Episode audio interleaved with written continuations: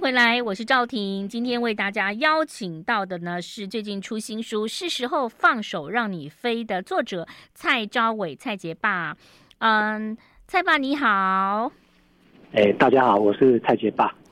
蔡杰爸其实已经有来过中广，对不对哈？那有跟我们分享过很多的，嗯、跟蔡杰相处的过程啊。我知道您本来是这个工地主任啊，工程师，但是因为蔡杰他当时是重度自闭哈，然后也有情绪的障碍，所以呢，你后来就决定说来教导他，二十四小时的陪伴他。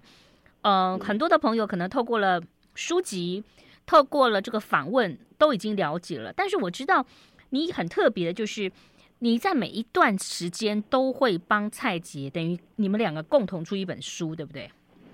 嗯，对，哎、这不是你的第一本书啊，前面的书是写什么内容呢？嗯，我的第一本书是是是是是我自己出的，是零到九岁哦，蔡姐零到九岁的阶段。嗯，那第一本书是一路上有我陪你，嗯那是从他出生，然后到确诊，嗯然后我开始当全职爸爸，嗯然后训练就就是当全职爸爸之后的生活，然后然后进入到小学三年级。嗯对，那第二本书，第二就第二本书，诶、就之后蔡姐慢慢长大，然后开始可以有沟通能力，嗯然后我开始训练她写作、嗯嗯写作文，所以从第二本书开始有蔡姐里面，诶、她的日记有收录在第二本书里面。嗯那嗯第那第三本书就是，诶、就是比较，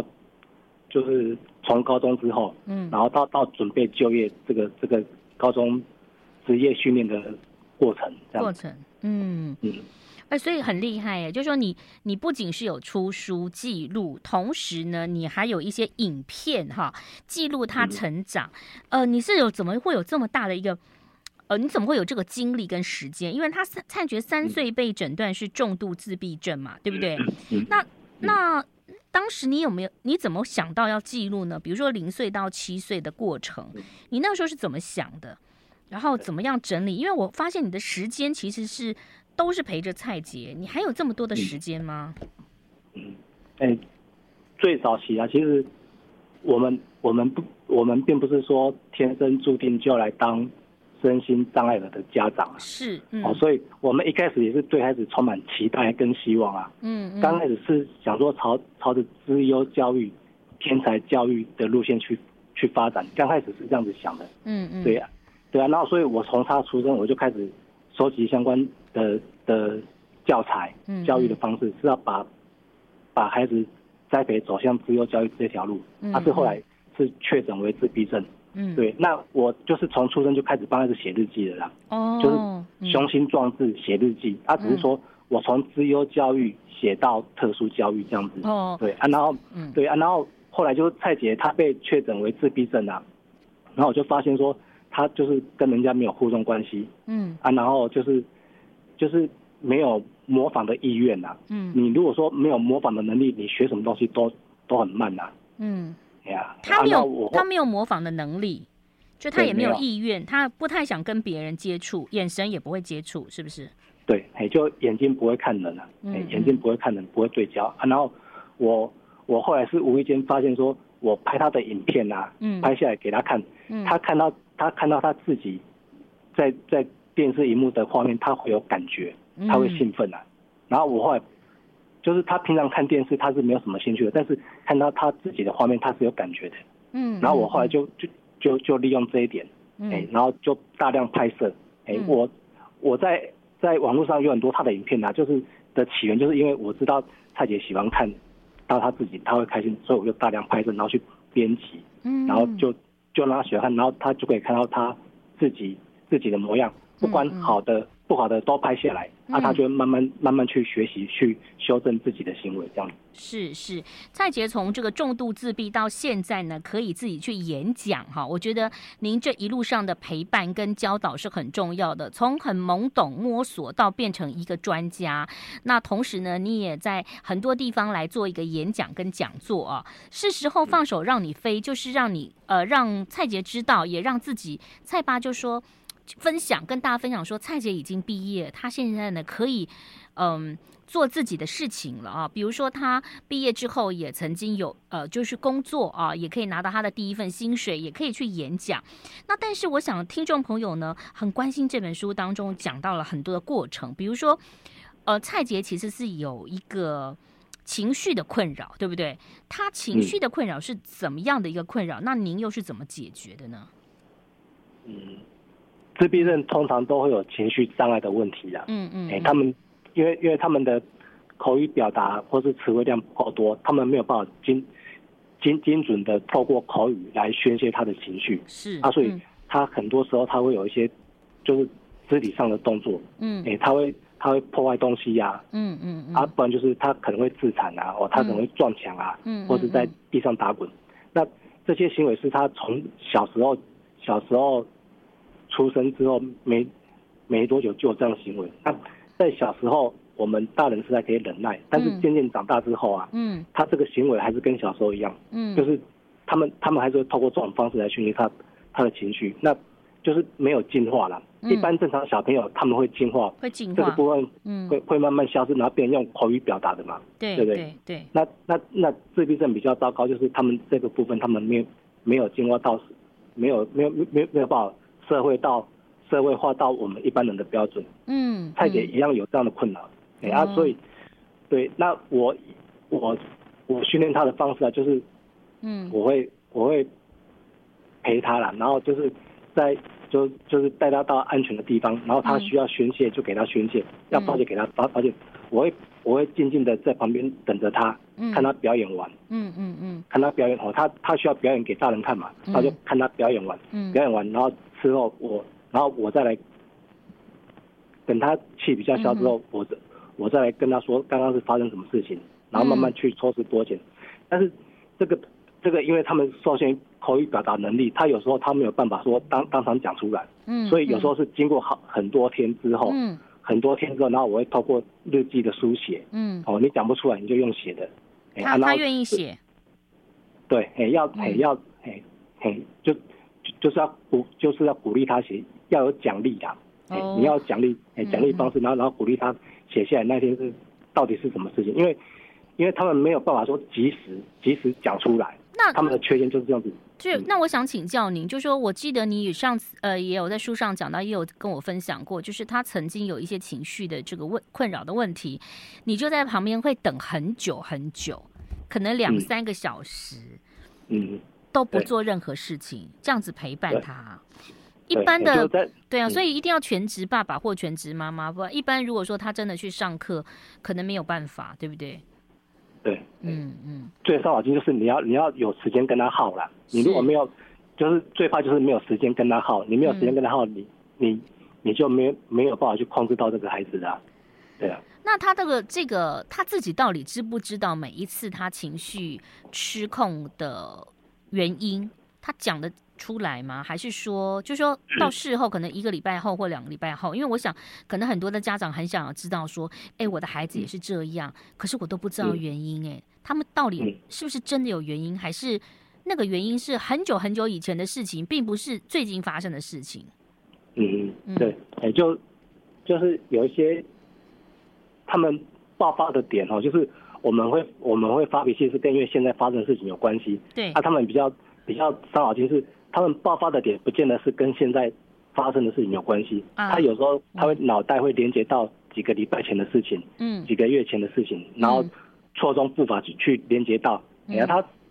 他这一分钟还好好的，跟你在那边聊天打屁聊天还好好的，嗯下一秒钟就情绪爆发，就是嗯他脑袋要突然连接到什么事，他们比较伤脑筋是这样子错综复杂。嗯，对啊，那那这个这个这个他们应该也不是自己愿意这样子，是因为脑袋他们自己也无法控制。嗯，那每次情绪爆发过后啊，其实他们也会懊恼啦。嗯他们就是他们如果说有摔东西啊、破坏东西，或是有攻击行为，事后他们也会懊恼，他们嗯会后悔说他们刚刚怎么会这么冲动，他们也嗯会，但是嗯他们控制不了。嗯嗯，那对请教一下蔡杰吧，就是呃，你都是怎么陪伴的？哈，我们先休息一下，待会儿再就这本书的内容跟大家分享，马上回来喽。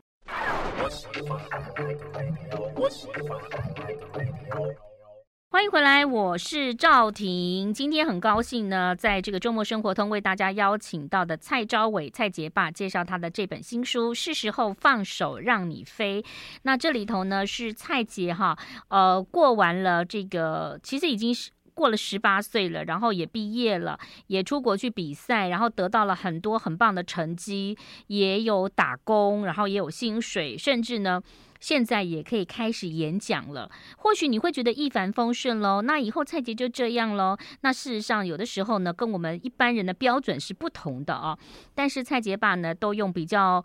坚定的方式在训练哈，这个蔡杰，我觉得真的是很多朋友可以。欣赏一下这本书，你会觉得非常的感动。好，蔡杰爸，我们继续来聊。你刚刚讲说他蔡杰情绪失控，然后也许过一个礼拜、两个礼拜，他会告诉你原因。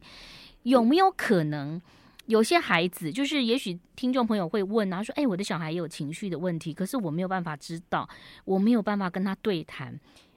呃，有没有什么好方法呢？除了写下来之外，你可以跟大家分享，还有什么方法可以？让我们比较了解自闭症孩子的内心呢。嗯嗯，要比较了解这个，就是要透过长时间的陪伴了、啊哦，就是你陪伴的时间要够久，啊，你才你才有办法知道说他的前因后果是什么。嗯嗯、啊。如果说陪伴时间不够久，你说只只要靠速成的，我哎、欸，我觉得是不太可能的。是,是、欸，就是要哎、欸，就是要要长时间陪伴，然后我们才。根据他现在发生的事情，然后跟过去又产生什么样的连结，然后去找出线索，嗯，然后才，哎、欸，才发现，就很多时候孩子表达能力讲不出来，啊，我们大人必须要自己去找线索，对，然后找找相关的连结啊，然后帮可以帮孩子讲出来，然后问他对不对，哎嗯，欸、如果说跨能力表表达不好的人的话，就是必须透过这样的方式，那那那这个前提就是你相处时间要够久，嗯嗯，你的陪伴时间够久，你你。你才有这样能力去去帮助到自己的孩子。懂，我懂了。所以其实很多事情真的就是陪伴，这东西是没有办法一速成的，对不对？对陪伴就是没办法速成，你就是要花心思去陪陪他，你才会了解他的。情绪当中的起起伏伏，但是要告诉大家，事出必有因。那这个原因呢，可能不是这两周发生的事，也许是他今天看到某个东西，他想到了三年前哈、哦、曾经的一个经验啊、哦。所以这个东西其实，呃，每一个人都有每个人的这个孩跟孩子的对待跟陪伴的过程啊、哦，但是这个是很重要的。好，接着来谈谈，就说蔡杰其实以前在高中之前是念普通学校，那后来呢，其实。你因为中间有讲到一个挫折，他没有考上嘛，哈，那没有考上一般的学校，后来就念了这个等于是比较特殊的学校。可是，一开始您为什么会选择他念普通学校，而到了特殊学校之后，你本来要转学，后来又决定留下来，这中间是不是跟我们分享一下？嗯，蔡姐从小学、国中都是念普通班，然后配合资源班，嗯、对啊。一路走来都是全班最后一名啊！你觉得这样有没有帮助？就是普通班加资源嗯班，会不会让他更认识一般的朋友？你觉得这样有帮助吗？如果再回头，你会这样选择吗？嗯，在在小学低年级、中年级同台互动是还不错，但是到高年级哦，就诶、欸，就是进入青春期的少年，他们会觉得说怎么欺负同学比较好玩。对对，嗯，对，到就到高年级之后啦，嗯、到高年级之后。就蔡就蔡姐的地位在班上就会就会渐渐就会比较弱势一点，哎、欸嗯、啊在在低年级、中年级是还好，哎、欸、嗯是还好，对嗯嗯对、欸、啊，然后就就这样这样一一路走来，那就低年级是还蛮快乐的啦，然后按年纪越大哦，然后就他跟、嗯、跟同台之间的关系就会渐行渐远，然后我后来就。就就快国中毕业，准备要读读高中啊！我觉得最适合他的的学校应该是设有综合职能科的学校。嗯嗯嗯。综合职能科它是属于，诶、欸，就是小学、国中都有特教班。是。那综合职能科属于高中哦，就高中职的特教班、嗯。那它是算是程度比较高的特的特殊生来就读的，因为它、嗯、它还是需要透过笔试。嗯，学科，嗯，还有还有还有数科的考试，嗯，你要通过学科跟数科，然后竞争，然后有才才有办法考考进这样的学校。嗯，那我本来想说蔡姐是可以考上的，是，啊嗯因为，哎、因为我认为，哎、蔡姐虽然是中度自闭症，但是她她还是有一点点学习能力。我以为她可以考上，但是我没有想到，居然放榜之后她没考上。他是本来重度自闭，后来你帮慢慢的嗯这个陪伴他，然后重新的鉴定变成中度，是不是？是这样吗？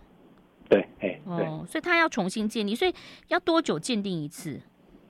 嗯，就每隔几年就要鉴定一次啦。嗯她从出生到现在已经鉴定到第五次了。哦，对，哎、那对后来对就他没有考到，对你来讲其实是懊恼的，他其实也懊恼，所以你不要认为自闭症的孩子是没有感觉，他他可以感受到你自己的失望，对不对？你虽然说没关系没关系，但是他知道，他、嗯他其实那个时候情绪也不太好，对，哎、就嗯她就因为她就就是我们在考试之前，我们已经花了一年的时间在准备了。哦在他国中三年级的时候，我们就开始针对数科在家里练习，嗯老师有给我们好好几箱的教材，嗯都让我们带回家，然后自己在家练习，然后还有还有学科的嗯的的的考卷啊，对啊是，这个我们已经充分做一年准备，嗯，所以就已经做那么多的准备，他居然没有考上，所以蔡姐她当然她她她自己她自己也会懊恼，她也会有感觉啊。嗯嗯嗯，哎呀，哎呀，啊啊，但就考不上这个也是蔡姐命的、对啊。然后我我就我后来就就后来就想说是要念私立私立高职哦，或是念诶、普就是普通的高职这样子嗯啊，就是普通高职跟私立高职，就是蔡姐如果多进去读，她的命运还是会跟跟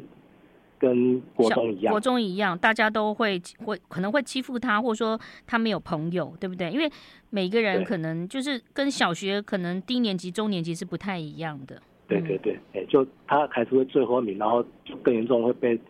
歧霸视啊凌、欺负、霸凌嗯，，对对对，嗯对啊。然后我后来就我就想说，哎、高哎、高中职应该就是他最高学历了，是因为他没是有读书的能力。那嗯那既然是最高学历，那就是毕业之后就是要就业。嗯嗯，那嗯那我希望他在就业之前，最后这嗯三年，他至少要有一段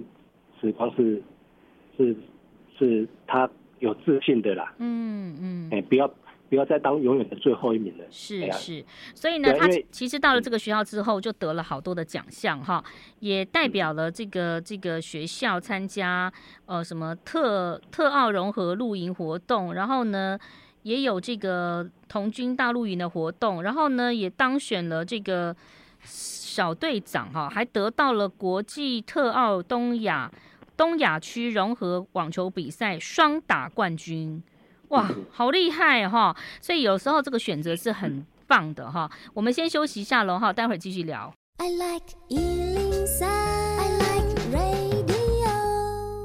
欢迎回来，今天邀请到蔡昭伟、蔡杰爸，是时候放手让你飞啊！那蔡爸，其实我在线上有看到你的讲演讲哈，然后让很多人看到都会很感动，就是热泪盈眶。你记录了蔡杰，你训练蔡杰的过程，比如说小时候你让他去游泳，让他去骑脚踏车，让他很多很多的呃，然后可能中间有一些些的这个压力哦，他不愿意，但你还是在旁边陪伴他，那一路的成长，甚至在影片当中还看到蔡杰去演讲。呃，你之前也跟大家分享过，蔡杰去演讲，每一段哦，你都要让他训练五十遍，要念五十遍，哈、这就是陪伴，再加上叫他强，嗯、等于说加强他的记忆，对不对？那第二次演讲要练五十遍，好，第三次演讲要练五十遍，这都是一点一点扎实的上去。回到你刚刚讲到了，到了高中，其实他到了这个学校之后，事实上特殊学校的活动很多，而且他找到他的自信，对不对？对，他得到了很多奖项。对，嗯就我当初选择特殊学校，就是想说让他有一个有有有有自信的环境啊，那嗯不要再当永远最后一名。那在台湾的体制啊，就只有只剩下特殊学校这样的环境，才嗯能提供蔡这样的环境啊，所以后来我们才会选择练特殊学校，对啊，嗯然后就就后就后来的发展呢，就是在我第三本书这样所所记录的，就我就我当初也只想说让他有个自信的地方，但是我没有想说，哎，他进入到特殊学校居然可以得到这么多的奖，嗯，哎、这个倒是让我蛮蛮意外的。他得到这么特殊的，就是第一个奖、第二个奖的时候，他心情是怎么样的？你可以跟我们分享一下吗？你一定是开心的嘛？那他呢？嗯，他好像嗯都没有什么开不开心哦。对，哎、就对，哎、就对我们一般人来说，就得奖啊、奖状啊、金牌啊、荣誉，这个我们一般人会兴奋的、啊嗯，会会跟人家分享。嗯但是对于像蔡姐这种自闭症的孩子，他们是与世无争，嗯哦，他们不食人间烟火，嗯，他们对对这种奖牌奖状他们没有感觉啦。嗯，哎、他们有感觉是，就你你参加比赛，啊或是你知道什么，你直接给他一杯珍珠奶茶，他会因为这个珍这杯珍珠奶茶而开心，哦，但是他不会因为他不会因为说奖牌奖状这个开心，因为那个吃不到啊，是，那个没有味道啊，他们他们要的是要真正是有味道的，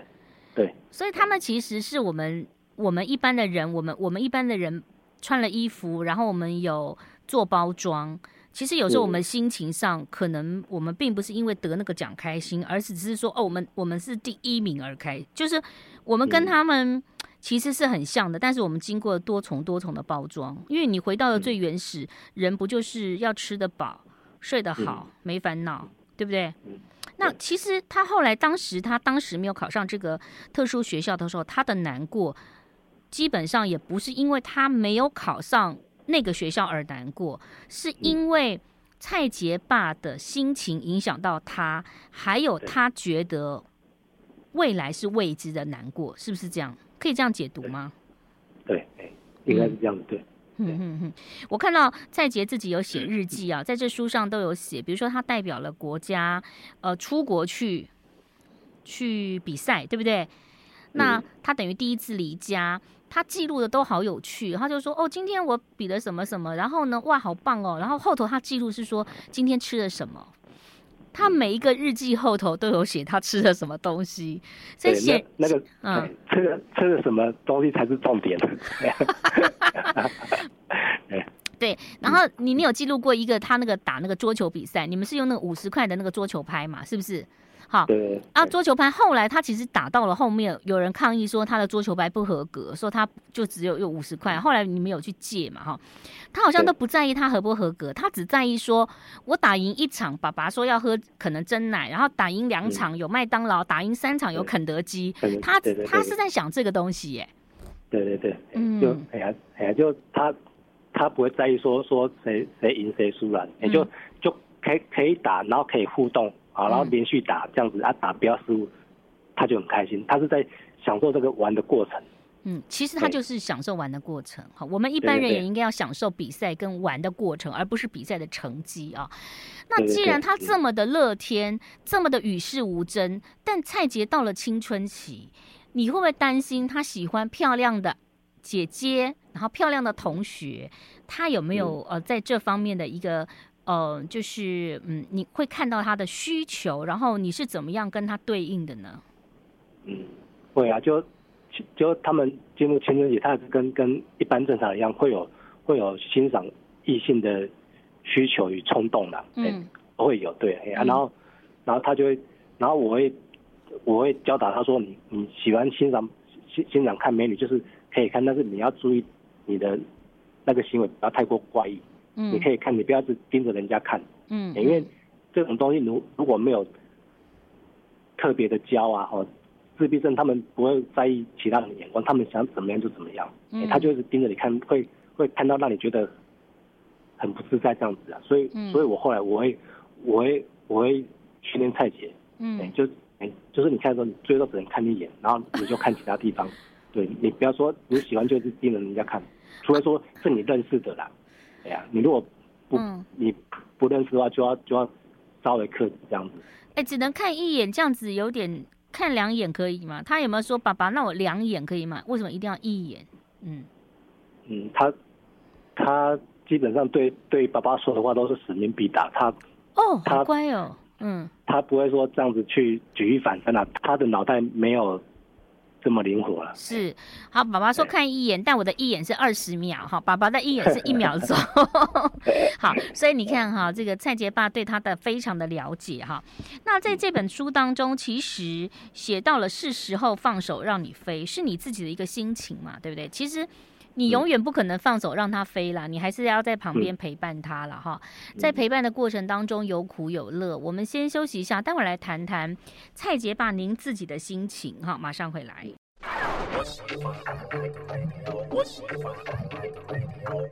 今天邀请到的是蔡杰爸哈，蔡昭伟先生，他记录了这本书叫做《是时候放手让你飞》。那其实蔡杰爸完成了很多看似不太可能的任务，从一开始诊断是蔡杰是重度自闭症，到现在是中度啊。那他也体贴了自己的太太，所以呢，他做二十四小时的全职爸爸，让这个蔡杰呢，从中度的自闭症的孩子，好像没有办法跟别人沟通，到现在呢，可以去演讲，也考上了烘焙证照，还有机车的驾照，也曾经呢，这个。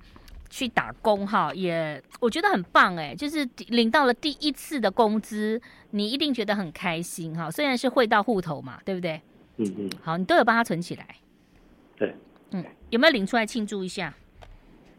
有啊，哎呀，就就嗯他领到第一份薪水，哎，领到是一万七千多了，嗯，哎呀，哎呀，那我们就领出来，当天就去买宵夜啊，买咸酥鸡来庆祝 啊，哎呀，他就很开心的、那他他他有没有很大方？他有没有说爸爸，我们不要买太多，这个我要存起来？嗯，有吗？没有呢，就就可以买，然后可以可以吃大吃大喝，哎呀，他，哎呀，就他其实他就就是有钱，但是金金钱的多少啊，他们的概念也没有说说，哎呀，也嗯没有说非常的清楚了，就哎呀就嗯就有钱，然后就就会开心这样子。很好，很好，好。那回到了您哈，就说你后来就是，其实我觉得也是为了太太的整个的情绪啊，然后为了家庭当中让选择让太太去工作，你做一个全职的父亲，呃，其实我觉得这是一个很很很伟大的决定。那您也有跟大家分享过说蔡杰其实外表看出看的就是很正常的孩子，对不对？所以如果说亲朋好友，而且你又不是你你是住在您的地住的地方是比较乡下吗？还是说呃嘉义嘉义加呃一线，哦嘉义县哈、那嗯所以也很难去跟别人解释嘛，对不对？你嗯自己心里头呢，从这一路走来到现在，蔡姐已经等于长大了，你中间嗯会不会有一些心路的转折？小学的时候嗯应该是很尽力的帮他在做早疗，可能没有想那么嗯多。到了他中学、高中，到了现在，你嗯你你心里头有什么想法？对于自己，对于你的人生，嗯。嗯就就我嗯带带孩子当全职爸爸，这算起来也应该有十几年了啦。十几年对对啊，嗯对，然后我就觉得我整个生命啊，嗯我就诶、在在三十岁之前是为自己而活啦。嗯对，那三十就三十年来的准备啊，就是都是为了这个孩子，嗯嗯，为了蔡姐这个孩子而准备的。哇，很伟大哎，嗯，而且其实他发挥了你的潜力，你也不知道自己有这么大的潜力，对不对？你已经变成了一个专家了，嗯，对，所以那你现在时间分配是怎么样？如果说要出去演讲的话，你会带着蔡杰吗？还是你自己有不同的行程？你好像有到出国去演讲嘛？嗯，对啊，啊，就我在诶、现在演讲就是有一些场次啊，就是诶、老师场的跟教师场，诶、嗯老师场跟家长场的是由我来分享，啊，学生场的哦，或是全全校的、嗯，这个，诶、就是由就是由蔡由蔡姐来分享，嗯，嗯，所以蔡杰他自己演讲的时候，嗯他自己都会操作所有的机器，然后他会跟台下的朋友互动嘛。然后嗯在下面的学生场，他们的学生的反应是怎么样？可以跟我们分享一下。嗯，蔡姐讲的时候，就是她我在家会已经有训练她只用简报笔来操作简报。嗯，然后这个一就是演讲的节奏啊，跟情绪表达，哎，就他们他们比较像是机器人呐、啊，哎嗯就你怎么叫他们就怎么做。嗯按理说要到达像一一就是一般人这么有感情，他们其实他们其实也做不到了。嗯，但是我们就就就是给尽量去训练到到怎么做，从大动作到小动作到精细动作。那，诶、这个都是还在训练过程，就是只要有训练，他们还是会慢慢进步。对啊，嗯然后那那我在设计简报当中就会有一些一些精彩的画面啊，哦、哦，他以前小时候骑独轮车很棒的特技啊，嗯哦，自拍人很棒的特技，那那这些画面小朋友看到他们都会吓一跳，因为他们自己都做不到，嗯因为一般小朋友都做不到，所以他们看到就会有掌声啊。嗯哎呀，啊，不然就蔡姐在介绍一些奖项，她得到什么奖什么奖啊，这个小朋友听到哇什么奖，他们也都会都会都都会都会拍手鼓掌。嗯哼，对啊呀、那那蔡姐在上面，她她也有她她也会有感觉、啊，然后她就转头，然后看着观众，然后对，哎呀、对，就就对着大家笑眯眯这样子。嗯，对啊好棒哦，对啊，那我后来、嗯对，然后我后来我会提醒她说，就是别人在就台下在掌声的时候啊，你就不要讲话，哦，你要等那个掌声结束之后是哦再来讲话，这样才能把这个节奏掌握好啊。这个都是经过经过很多场的练习，就是。嗯二三十场、三四十场，然后慢慢慢慢，他才有办法进化到跟一般人这样的互动。啊对，那这个都是这个这个这个都是要透透过训练跟经验的累积啊呀、是，所以不要真的是台上十分钟，台下十年功，而且还有一个嗯很认真的爸爸。那其实呢，在我们家附近就有一个餐厅啊。那这种新兴孩子，他其实也是听着指令啊。我记得大概十几年前，我去那个餐厅吃饭，他们非常的可爱。可能有一个指令，就是说他帮你倒水之后，你要说谢谢，他才会离开。然后呢，嗯隔壁桌的先生没有说谢谢，他就一直站在旁边， 所以 老师就跟那个隔壁桌的先生说，他帮你倒水了，你要说谢谢。然后那个隔壁桌的那个客人就说谢谢，那那个星星孩子才离开。所以他们其实对是听指令的，但他们可以做得很好哈。那对但对是就是需要陪伴跟嗯很多很多的训练，在这本《是时候放手让你飞》当中就记录了蔡杰爸、蔡昭伟跟蔡杰这个成长的过程。今天也非常谢谢蔡杰爸接受我们的访问，谢谢你，谢谢，拜拜。好，拜拜。